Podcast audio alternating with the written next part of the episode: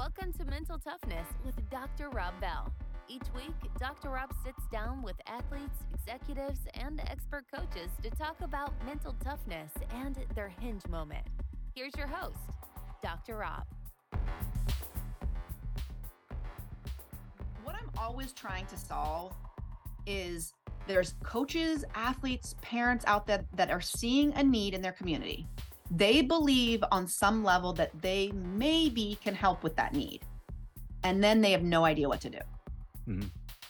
And they think that they have to go back to school, or they think I'll just do it myself and like YouTube it. And neither one of those paths like gets them the momentum that they need to get going. And so, one of the things we've offered is the Ultimate Mindset Coaching Toolkit, which is basically how to sit down and run a session. And people get overwhelmed with that if they don't know what they're doing. But I would say that most coaches are already being mental performance coaches. They just don't call it that. Mm-hmm. It's like the after practice chat with someone that's struggling with confidence or someone that just had a really bad game and needs some mental and emotional support you put a little bit more framework around that, a little bit more parameters, and you step into holding that space a little bit more confidently, and you are acting as a mindset coach. This podcast is brought to you by LiveMomentous.com. Leading the way in human performance is Live Momentous. For listening today, you get a discount at checkout. Enter the code DRB20. That's DRB, the number 20, for 20% off your order. Live momentous. Optimize, perform, recover.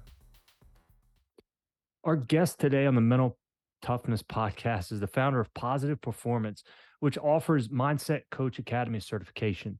Uh, big fan of hers. She played professional. Well, she played basketball at Iowa State and was drafted by Connecticut Sun. Played eight years professionally. Um, She's also a mother of four, which we will definitely talk about today. Our guest today is Lindsey Wilson. Lindsey, thank you uh, for joining us. Dr. Rob, it is such a pleasure. I have been a fan from sort of afar. I know we've connected a couple times briefly, but I've been watching your work for many years and a huge uh, admirer of all the great work you're putting out to the world. Yeah. Well, thank you so much. Well, you being in Seattle, it's obviously from afar, but uh, it's yeah. awesome. Yeah, it's great. So obviously we talk about hinge moments here, and that's where I want to start with your story. So a hinge moment, you're age 16, uh, obviously playing basketball, competitive, and and then you encountered a mental coach. Um, mm-hmm. and that's where our stories are, are kind of similar. But talk about that and then how that transformed into you doing what you wanted to do. Yeah. Um, I love that term, the hinge moments, because I think all of us can look back on our life and there was like that fork in the road or whatever you want to call it where it's like man I I look back and I was I had such big goals as an athlete. I had decided a few years earlier that I wanted to be a professional and women's league had just started really. Um, and I knew I wanted to play in college and all those things and I was really truly doing the physical work behind the scenes. And I had enough physical talent that um, you know, I kind of had no excuses, right? And I knew that the mental challenge, if I knew I was really mentally tough in the in, in the sense of like I had two older brothers, like I could play through injury, I could um work really hard. Like I had that component, but for some reason at, at the time I didn't understand. I couldn't really get out of my way mentally. So I think that was where um i will say i like i knew i was the problem you know like i could sense it because i could feel myself holding myself back like i would play and i'd be like why did i do that and why was i playing so scared or so nervous or so small and i couldn't figure out why so i said i will say i knew i was the problem i didn't yet know that i was the solution and i would say that that's really like if i had to like really pinpoint the hinge moment was like someone letting me understand that I could solve this. Like that's that hope. And that's what I teach my coaches and, and what I try to do is like, whether you're going to work with somebody or not, it's like, can you instill in them the idea that we can change our brain we can we can train our brain we can do these things we are in control this thing that feels so out of control and that's why i think the change for me happened so quickly is like that was the message that i needed at that point in my life and i was doing all the hard work that could make that you know that message sort of take and it really worked immediately. I mean, three months from that big, big struggle after I got a mindset coach, um, things had really shifted for me. I started getting recruited a lot more, and and uh, ultimately played at Iowa State. But um, that was certainly the fork in the road for me. And I another phrase I always like is when a student is ready, the teacher appears, and that has been so true in my life. And that was one of those moments where my mom had a conversation with somebody at work who knew somebody else that was doing. And this was like 1996. I mean, nobody was talking about mental performance. And she ended up having a conversation with somebody that knew somebody that had grown up with somebody that did this kind of coaching. Mm-hmm. and that was really the chain, turning point in my life from a sports perspective. And of course, the ripple effect of that has been long lasting.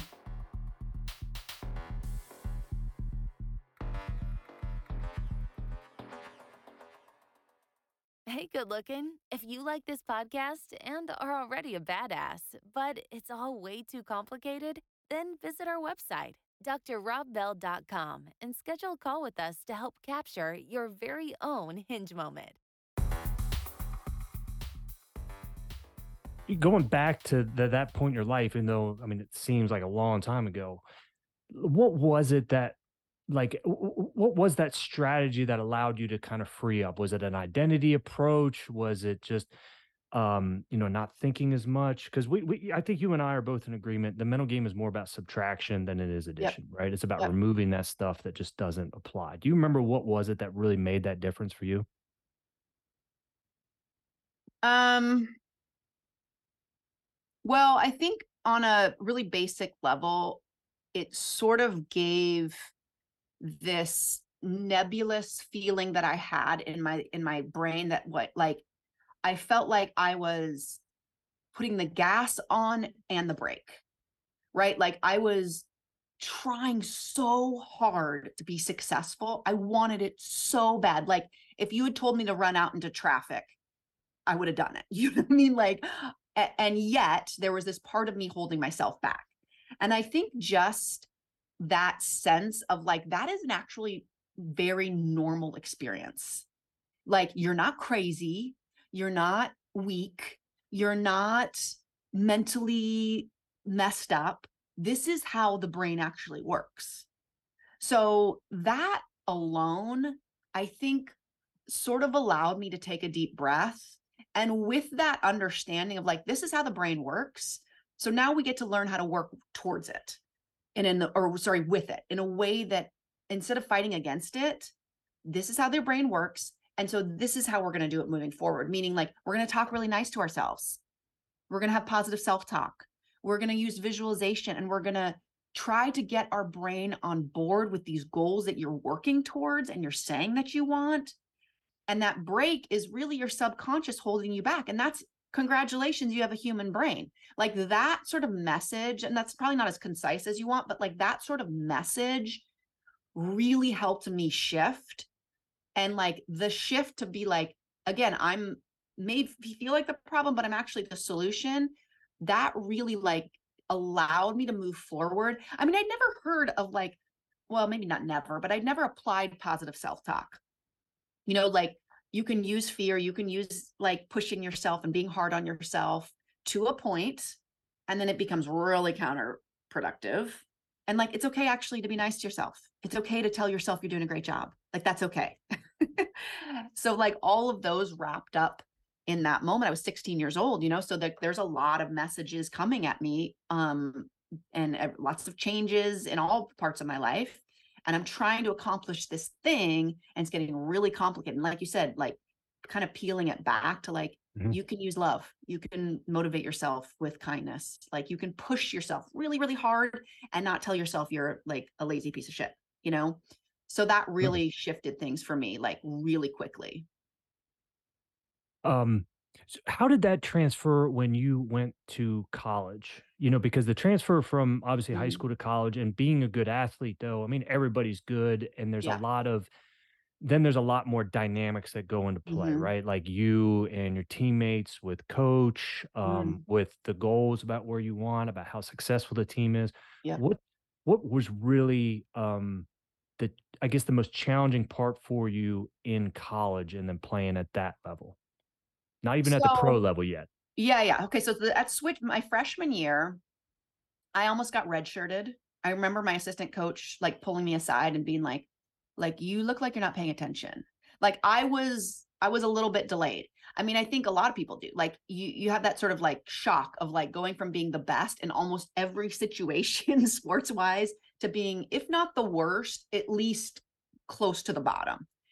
And so for me, I also got pneumonia and like I was far from home. I got a stress fracture. Like there was just a and but that's not that uncommon, right? There's just a lot coming at you freshman year. And I think the mental component is so rarely trained early on that people get to that next level and even if they i mean assuming they can even get there you get there and then you're like oh i got to learn all this stuff and apply it now to this level so i kind of like quote unquote mastered it at the high school level right like i like i was dialed in like i knew my mental game it was good and then you get to that next level and there was definitely a delay for me i think the the difference for me because i had this training was there was a delay and then i got it and i think for a lot of people like they just don't get it there's not a delay. They, they just never get it. And they kind of sink to the bottom because it is sink or swim. And then it's like, well, I'm just not mentally tough enough.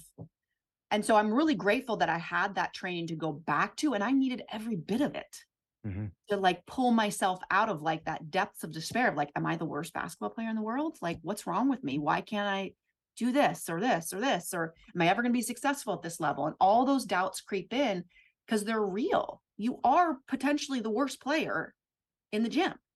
And so you have to like have that mental training to go back to and and trust because it is a it is a mind f if you let it be. Mm-hmm. So um yeah, I went back to my training, used every bit of it, expanded on it. But here's the thing and where I am right now is I looked around and I saw no one talking about it. I saw no one training it. I saw, you know, this was 2000, 1999, 2000. There was no like readily available resources. Like our coaches cared about us. I think they would have found us a sports psychologist if we had needed it, but nobody says they need it. Nobody raises their hand and say, "Look, I'm really struggling. I can't do this." No one does that. And so we were all left to our own devices and a lot of people sunk. A lot people with far more talent than I just worked just as hard and they couldn't get it together at the collegiate level. And I would, I just remember looking around my basically my whole career since I was 16 and been like, why are we not all learning this? Like, this is such a big differentiator on who makes it and who doesn't. Like, it blows the mind, and no one was talking about it. So that's why I started talking about it but um that was my experience i used every yeah. bit of it in college every year it was college is very challenging mm-hmm. from a mental standpoint so you're developing these skills then you play professionally eight years overseas yeah. and uh, talk to us about and again like specifically in terms of like how your mental development took place then because that's a whole nother shift then of mm-hmm. you know trying to play professionally you're growing up at the same time living um, talk to us about what, what stands out to you about that experience. Um,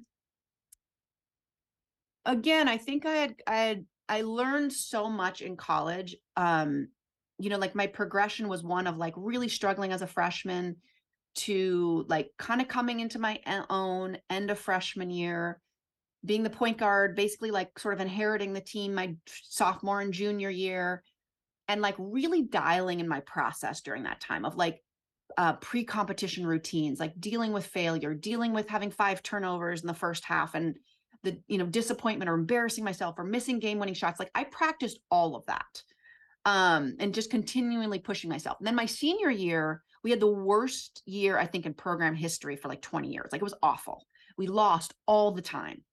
So that was like another level of like this is my year to shine and you know we also lost like you know 50 points a game with graduation and like we just it was a really hard year. I remember just being embarrassed a lot and um so i had to practice all of that then. Then i go and play professionally and i had a really good base of being successful and like the mental component that goes into that and also the mental component that goes into failing night after night. So i felt when i graduated college like i had a really good mental game so to speak uh that had been like battle tested right and then of course again you go to the professional level and there's so many other components especially in the WNBA where it's really hard to make a team. I mean you know at that time there was 10 teams 10 players per team. You know every team maybe had one or two spots maybe. And so being able to keep your confidence up and show up to tryouts and training camp and like do all that was was one thing overseas was a little bit different in the sense of like you were often the best player on the team you know your paycheck was dependent on how much you scored uh, you were moving teams year to year but I remember also feeling at, at a point where I'd kind of felt like I had dialed into like being relatively successful. Like I was making money, we were winning games. I basically had a contract every year. And I remember that sort of like deep seated feeling of like, but what's next? Like, what's and of course for me like the the at the the um external was like trying to make the WNBA which I never actually did um not on a team. I made training camps and i was practice player and all that sort of thing. So there yeah. was like that but i remember having this sort of i don't want to say epiphany but like this sense of like but could i be having more fun? Could i be playing more free? Could i be letting go more? Like i i think i was about 25 or so and i remember thinking like okay i know how to go out and like score a bunch of points like i know how to win games i know how to like outwill the other team. Like I I don't want to say I mastered those because you never really master them, but I kind of like dialed those in a little bit. And I was like, well, what's next from a mental component? And again, when the student is ready, the teacher appears. I remember, and I also had started like doing this as a career, sort of. And I was like, but what is next? How do I like get to that next level of like on the court playing totally free? Like being able to move on from mistakes, being dialed in every like moment to moment, being totally present. Like that felt like the next challenge for me because I'd experienced that, but how could I do it intentionally? Mm-hmm. And I started working with a hypnotist. I he was a friend of a friend of a coach that I knew that I'd had a conversation with. And I started working with him, and I knew immediately that that was my graduate level, so to speak. And he started really teaching me about this as you're saying like the ability to let go. Like to play really free and of course to live that way too like you talked about zen and meditation and really tapping into your subconscious and that was so exciting for me that i would go overseas and i get to practice this stuff and then i'd come back and i'd work with a few teams and i'd sort of dial into my process but that was really that next level for me. It was great mm-hmm. to be getting paid. It was great to be winning most of the time. It was great to be whatever. But for me, that next level of getting to play for that long was really about getting to that next level mentally. Mm-hmm.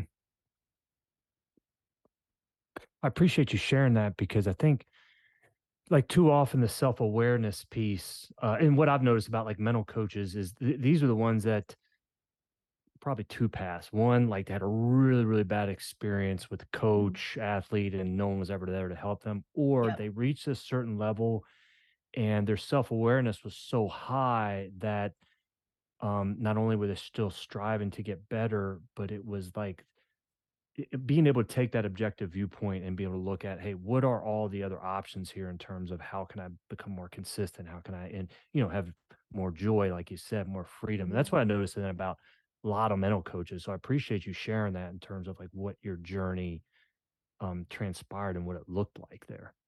It's fantastic. Well, yeah, because remember, I was playing overseas, you know, eight hours time wise away from pretty much everybody that I loved and making some money and living abroad and all that was like part of the experience. But I was like, yeah, but what am I really here for? You know, like if I'm going to be away from my family, you know, playing basketball with no one here to there was nobody in the stands to watch me. There was not we didn't have FaceTime and like we were I was getting like phone cards from the like corner kiosk to call my family. I'm like totally isolated and I was like if there's not some bigger reason for doing this like yes I love playing don't get me wrong but that's like 2 hours out of my day. um like what's what am i here for you know and so that was part of like my um like bigger picture and self improvement because it wasn't just Mm-hmm. about like making more money or scoring more it, there had to be more than that for me to be Right. that far away from my family for that long So you then go into the world of mental performance, mental coaching, helping people. Obviously, that was at the root of everything. Yep. Of of what you because I always think like again, coaching's at our soul, being able to help people get to where they Mhm. want to go, hmm um, gives us meaning there in our lives. yeah Yeah. Quick side question here, if that's okay. Yeah. When you tell people what you do, right? Yeah. Um, and and they don't know who you are, and you're introducing yourself and what you do.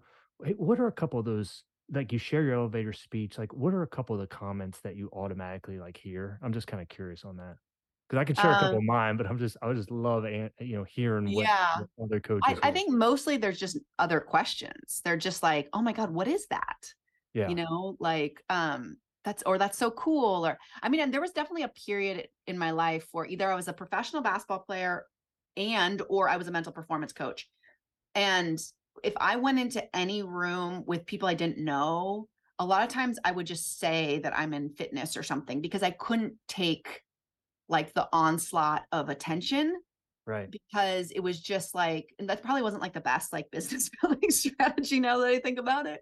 But at the time I was just like, I can't handle then I would never get any insight into anybody else. mm-hmm.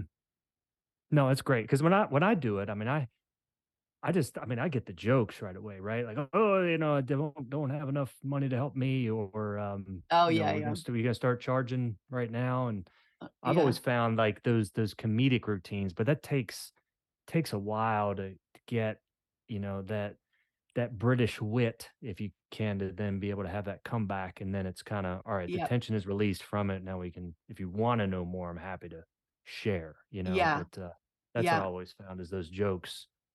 Um, always seem to like lighten the tension when it comes to that because people like, I mean, even when you explain it, mental coach where you know help athletes uh coaches and teams perform their best when it matters the most you know the mental strategies whatever the elevator speech is Mhm.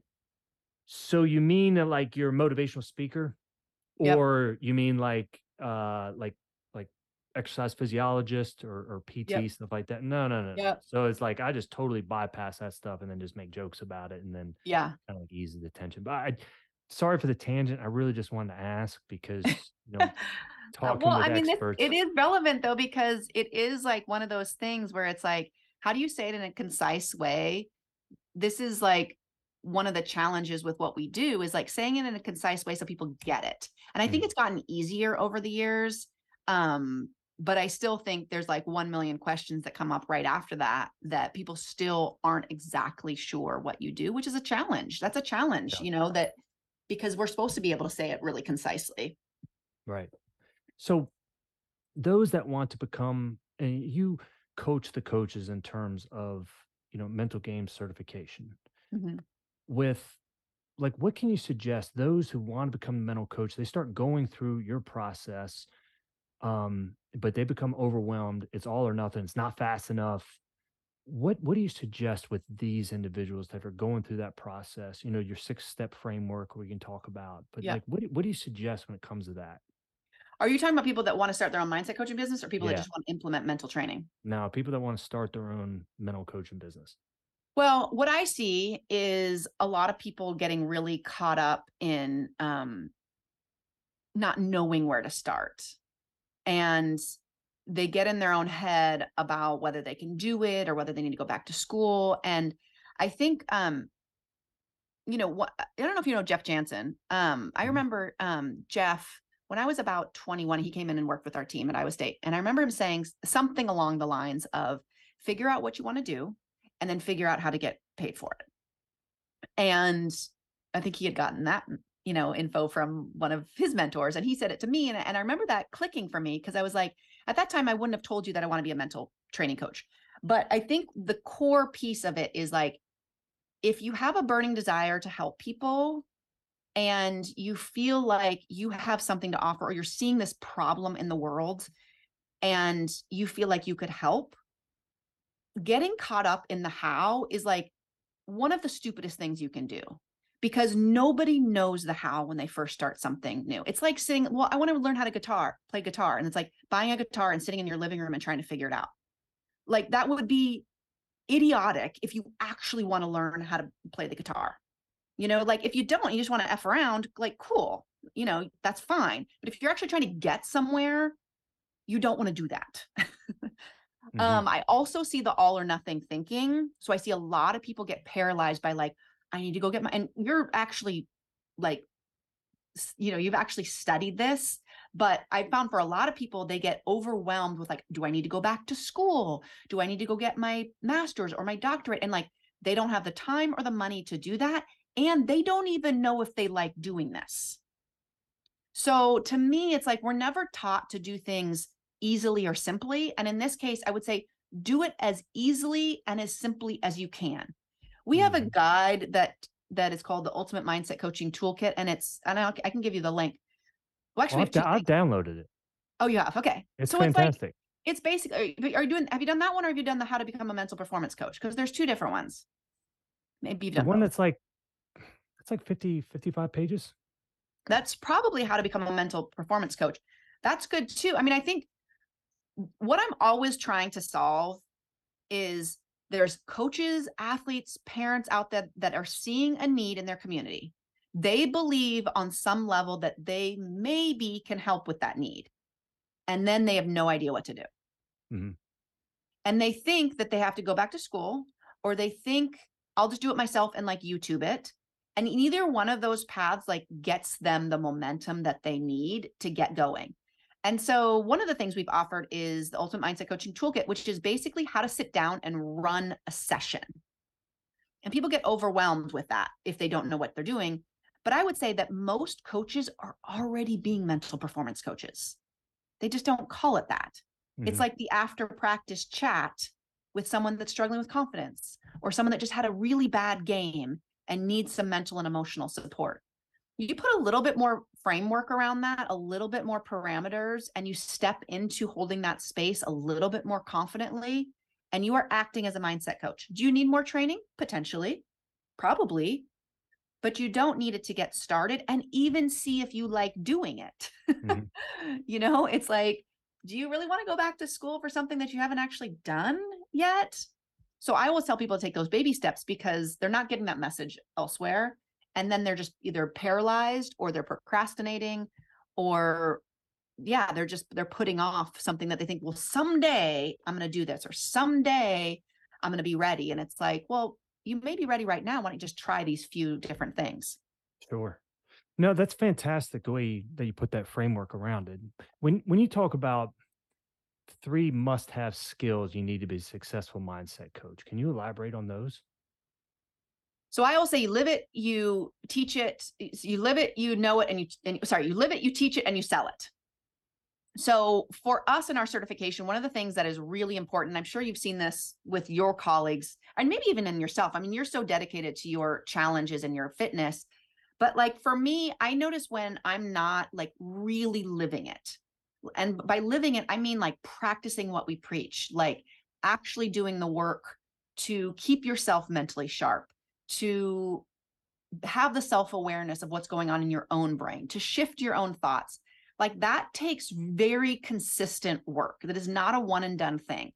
And so for me, I think living it is such an important part of it because I can't tell you how many coaches they probably come to you too and are like, my athletes need this. And it's like, well, yeah, your athletes need, but like, are you a human? Because if you're a human, you need this stuff too. And when you do it yourself, it becomes way easier to deliver it. It's so much more authentic. You're going to learn it on a deeper level that helps you make tweak tweaks and just little changes that make your ability to teach it stronger and you also have more confidence because you're like I don't need anybody else to believe in this stuff. I know it works. So if an athlete's rolling their eyes, it's cool. They can roll their eyes. I know this stuff works because I'm living it on a day-to-day basis. So I think living it is really, really important being able to teach it is just another level and it's a different skill set right? Like being able to actually sit down and teach it in a process in a you know can michael jordan teach you how to make game winning shots? I don't know. Maybe but may also maybe not.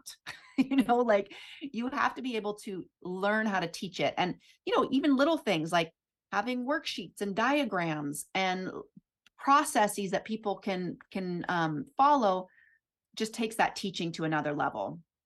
And then for selling i think there's a lot of people listening that probably like well i don't want to sell it. And to me selling it is whether you are charging for it or not selling it is actually really important because what we're really talking about is buy-in. Regardless of whether you have practice clients and you're not charging whether you're doing it with your athletes of your existing team you they are giving you their time and their attention. They need to be sold. And i think that that's really really important but that is also a separate skill set. Mm-hmm. being able to get people on board with the thing that you think that they need is a skill set in and of itself. So those are the three things that we really focus on in the certification. And like you talked about we talk about in how to become a mental performance coach which is our um our ebook our guide yeah. for anybody that's interested fantastic, in being one. fantastic guide oh thanks. Yeah we just yeah. released that a couple months ago. It's been really great. I think what i really did was i just took all the questions and all the things people are like basically always like it seems like the biggest barriers people experience between wanting to be a mindset coach and actually doing it i put it all in one e- ebook. Mm-hmm. uh, the part that i liked and it gets with the selling piece is and, and my i'm teeing you up well right? Like yes these um, are yeah, like these okay. are like layups. This is great. No it's good. Well i mean i want to promote your mind you know your mindset coach academy certification because i come across a lot that you can call yourself anything you want you know what i mean but are you like my problem is is because it's still so esoteric out there like you need somebody to i think guide you through the process in terms of keeping it simple and like you said having the parameters about that Mm-hmm. One of the things that you put in that ebook is the selling piece, right? And you have the prices. Now, the part that I like is you have like five different examples of coaches in terms of how they do their pricing, which mm-hmm. I thought was great. I mean, it's fantastic because it's a comparison in terms of, oh, okay, well, three months, mm-hmm. six months, and yeah, you know, whatever the package is going to be. Yeah. Um, in terms of selling and pricing, mm-hmm. um, I've found that through trial and error, because going through grad school, mm-hmm. it was the same exact thing. And I it still gets perpetuated here. And it, it just it draws my ire so much, Lindsey. Tell me. it was, well, you don't charge until like you're at a certain point and you have a degree and you're able to hang the shingle or whatever, then you can go charge. Well, the problem with that is simple, right?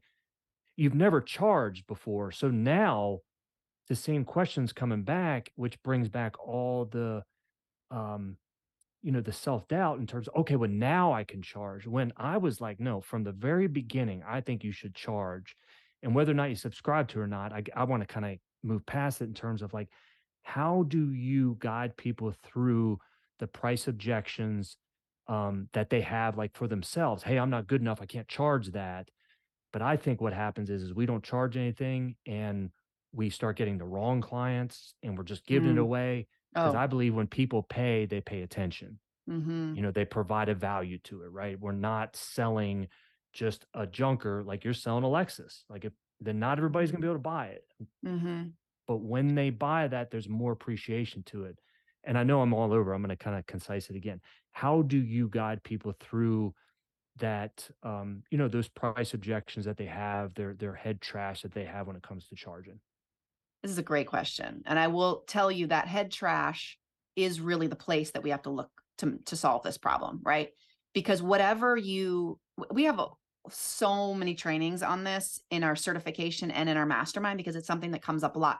Here's what I think. I think in the beginning, if you are starting any kind of business, it is great to get experience it's great and and and even as you build your business it is also great to build a business that you can afford to do pro bono or sliding scale or scholarships or whatever that's not what we're talking about what i believe when it comes to pricing is as you alluded to this is our mental game because when we get to the place where we look it doesn't matter what your degree is It doesn't matter what your training is. It doesn't matter um, your background and experience. Nothing matters except for results. Right. And so. Yep. yep. And so the way that we get results is we get really good at delivering results. We also get the right people that are ready to get results. And so those things are really related to our own mindset. So in the beginning, a lot of our clients, they're doing practicum through the certification. So they are working often for free um to get that practice. That's great. But what I see is a lot of people then not doing the mental work to get to that next level of charging and they're not believing you kind of have to work on the belief first to get the results Sure. and then you get the results and it's like this this cycle right you're getting results you're getting people that are excited and then they're telling their friends but you have to get into that you kind of have to push yourself into that cycle of really believing what you do. Like if you're not getting results you're never going to charge the amount and it's always going to be hard and you're not going to gain confidence. So like that is always the truth. We're not talking about charging for things that don't have value. Right. um but really it is the mental junk because once you i mean we take people through a cognitive behavioral um method of like once you believe that what you have doesn't have value all of your your your um, you know emotions and feel, feelings and thoughts and actions they all line up to match up with what you believe and so really like you said clearing out that mental junk we do an exercise actually in our mastermind where we write down all of our fears and doubts about what we're selling and then I do this exercise where I actually say it back to the customer. For example, like if I'm trying to sell you on mental training and one of my beliefs is I'm not quite ready, um, or you don't, or another belief would be like, um, I don't think there's enough people in the world that actually want mindset training. So I could be selling and be like, okay, Dr. Rob, I'd love to work with you, but um, I'm not quite sure I'm ready. And like a lot of people don't want to pay for this, but you know, if you want to, we could work together. And so I give him this like long drawn out paragraph of how insecure that comes across. And like, imagine if like a doctor that was about to do surgery said that to you, or even your roofing company said that to you. Like, nobody wants to work with somebody whose doubts are like vomiting all over them. And even if it's not that obvious, how we say things really does matter. And so, like, a little tonal shift here, a little pause here, a little just lack of confidence in what we do and the value of what we offer really comes through. Like, it does. And people won't tell you that because they're not even aware of it. Mhm. They're not going to say, Well, I didn't work with you because I'm not sure you have enough confidence. they're just going to say no. So, it's really important to clean up those thoughts. And that's part of what getting trained really helps with. But it's not the only thing the only th- the other thing is getting out there and actually getting results Mm-hmm. No, I love that. And I appreciate you laying that out. We always get back to the belief piece, 100%. Mm-hmm. You talk about then uh, on one of the three must have skills. So living it. You you shared a fantastic blog post. I thought it was the best one you've ever written in terms of what you do when you are in pain. yes You uh, are an entrepreneur, you're a business owner, and your mother of four. hmm um talk to us about like what how you had to like life doesn't get easier it gets way harder right we just have the skills that hopefully Yep. we've learned and now we're applying what is it what are some of those things that you do though when you get in pain to help you navigate life? So um a lot of that that most recent blog article was about calming my nervous system. So i think you know the fight or flight response as you know and probably a lot of your your listeners know is like such a crucial response and it's great for competition too. So like when we're working with athletes like for us to understand this on a deep level is really crucial and so a lot of us get really good at turning on the sympathetic nervous system and not so good at turning off you know turning it down with the parasympathetic nervous system and so a lot of our um our stress our chronic stress just comes from not letting that stress out of our bodies and from a um a performance standpoint, it's the same thing, right? It's like being able to ramp up and get yourself at that right level. I mean, you work with a lot of golfers that they can't get too hyped up, right? I mean, and that's true for most sports, right?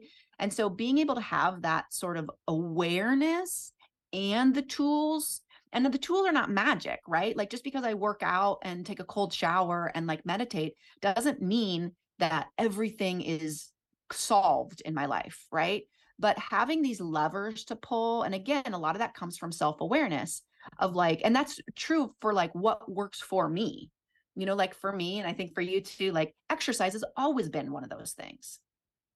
Um, but there's other things too, and you can tweak things. And um, you know, just having that awareness of like, again, where are you right now from a stress standpoint or an emotional pain standpoint or whatever your thing is in your life where do you want to be and how can we work to get there and i think that's like the the daily weekly monthly practice of all this is like we don't ever arrive like this is just practicing what we preach getting it wrong coming back to it growing trying some other things and um that's the that's the that's the coach student dance mm-hmm. we're always in yeah in order to be a cool calm and collected ceo like you've mentioned like share with us then what's what's your strategy for your relationship with time mm.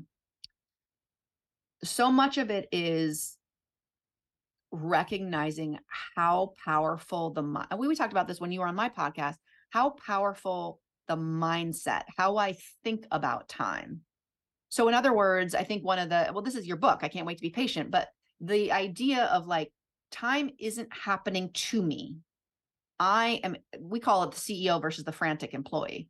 So, if I'm the CEO, I am in control of my time. I am planning my time. I am prioritizing what I do with my time.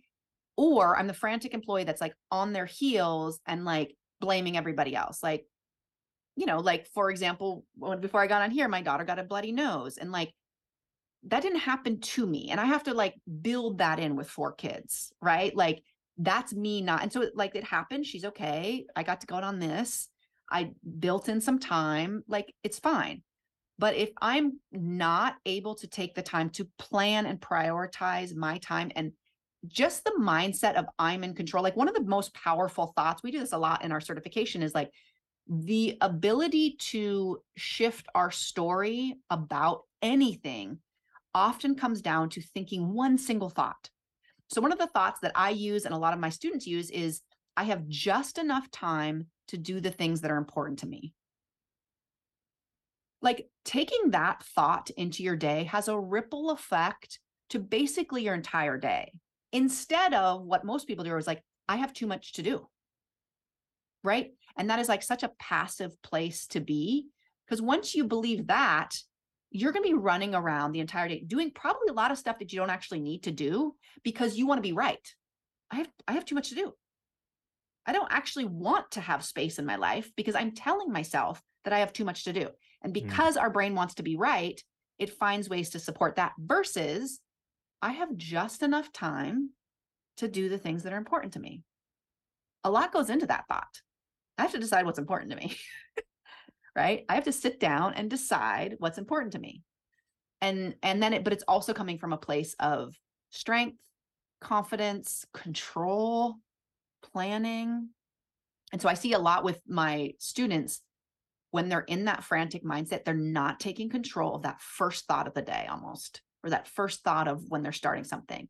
And a lot mm-hmm. of that mm-hmm. we do with some morning routines that we teach having to do with times, time and and um you know, making our task lists and getting our thoughts really clean for the day, which is a, probably a whole nother podcast, but that shift of shifting our thoughts makes a huge difference. Mm.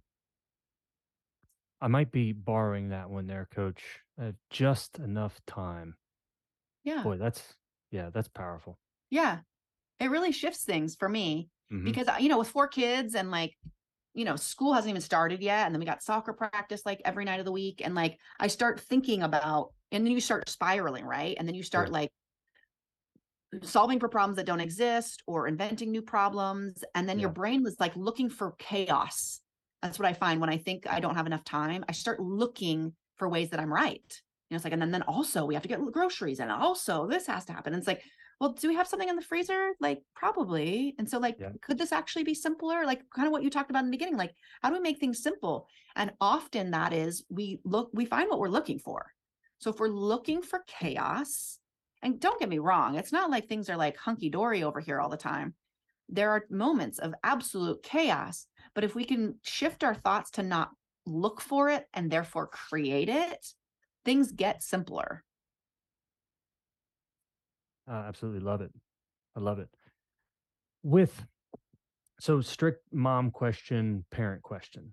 Mhm. So as a mom, as a parent, do you think, and again, do you think we're past the point of just saying, I love watching you play? Is there, because I mean, I like it, but I'm always about like, yeah, I mean, I just think there's, hey, there's some, there's, there's some better things I think you can add to that. What do you do then as a parent, whether it's a good performance or a bad performance? Because we always debrief the same way, regardless of how they do, right? Because we're Yeah. not going to be dictated on the performance, on the outcome. But Mhm. what do what do you do then as a mom? Well, we're, we're I'm just starting this journey. Okay. So my oldest is eight. So she just last year was like soccer became more of like a they kind of knew that they won or lost, you know, that kind of thing. Like Yeah. before that, it was just like kids running around, right? So we just started this. And I am by no means an expert because you know, as it it is applying the stuff to your own life and your own kids is, is kind of different. But what I am trying right now is I I ask her, I talk about two things in the car before every game and every practice, and I talk about the same two things after. And it's this Did you have fun? And did you play as hard as possible? And also helping her understand what playing hard really is. Sure. That's open. But I also am all about the like trying to instill in her the pride in herself. So that's kind of where those are coming from because of course she's of the age where she's looking over to see my reaction. And I've had friends that are like, just tell them to have fun. Like it's all about fun. And I'm like, yeah, but also, especially as a mom of girls, I'm like, if she's not learning to run somebody over on the soccer field, like we're not doing it right. I'm sorry. Like that maybe that's just like the the professional athlete in me, but like that is a part of sports and that's one of the most beautiful parts of sports. Is like, yeah, sure help them up be a great sport, but like you're not learning to push yourself as hard as you can. Like what are we doing? We can have fun playing dolls. So that's sort of just me, like maybe already like the soccer mom. But for me, and that's kind of just what we talk about in our family is like, it is all about having fun. But how fun is it to like go and like get the damn ball? You know, and so trying to teach her that, but also always going back to that. So, a good example is last year, she had like a game where she scored two goals and she like ran to me on the side and like hugged me and like my first thing was like how how did that feel? Did you play so hard? Did you have was that so fun? Because as we know sometimes the goals are going to happen and many many oftentimes they're not and so trying to get her to just keep coming back to that for herself that feels right to me as a parent. Yep. um you know time will tell but that's kind of what i'm focused on because i really want her to get that sense of like whether we win or lose we are going hard. We are playing hard. We are going to get the ball with everything that we have and yes we maybe we fall down Mhm. but we're going to get back up. So get- go get the damn ball. that's what i mean i can't th- I that's know, just I like I, can't help it. Like i but i'm also i'm trying not to be the like if you didn't get the ball like that's okay too but like really helping her uh, like learn that self-awareness of like do you feel what it feels like to actually go as hard as you can and soccer is kind of interesting that right like there's a 50-50 ball and oftentimes it really is going to be the person that just like really wants it and i want her to understand that that is like a really good thing Oh yeah. and sort of get that inner self-awareness of like that's the goal that's Yeah. the goal it's not necessarily even to get the ball it's to be the one that's like "Mm," Right. you know so I tell I tell mine sometimes. I said, and, and it depends on the athletes too, right? In the sport, but I said, man, great defenders never ask, "Was that my ball? yeah Was that was that my man?" Like Yeah. great defenders never ask that stuff. Yeah. You know, they just go and they get it, and that's yeah exactly that hesitation piece Yeah. that like especially i think in girls in sports it's like well is it my teammate's ball is it, and i'm like no no no no no you know go hard ask questions later Yeah. Want to listen to your favorite music, but you're sick of all the commercial interruptions and negative news today? tune in to kukoradio.com. Music for your mindset. We're a commercial free online radio station playing nothing but hits. Our free iOS and Android apps are available for download at kukoradio.com. So- Um, what, one more one more question. What questions should I be asking that I haven't asked? Asking me? Mm-hmm. Oh, um, I'm trying to think of what question. I mean, I think probably what a lot of your listeners are wondering that I see a lot is is you know something around the lines of like is there room for me in mindset coaching? Uh, can you make a career out of this? Is it already saturated?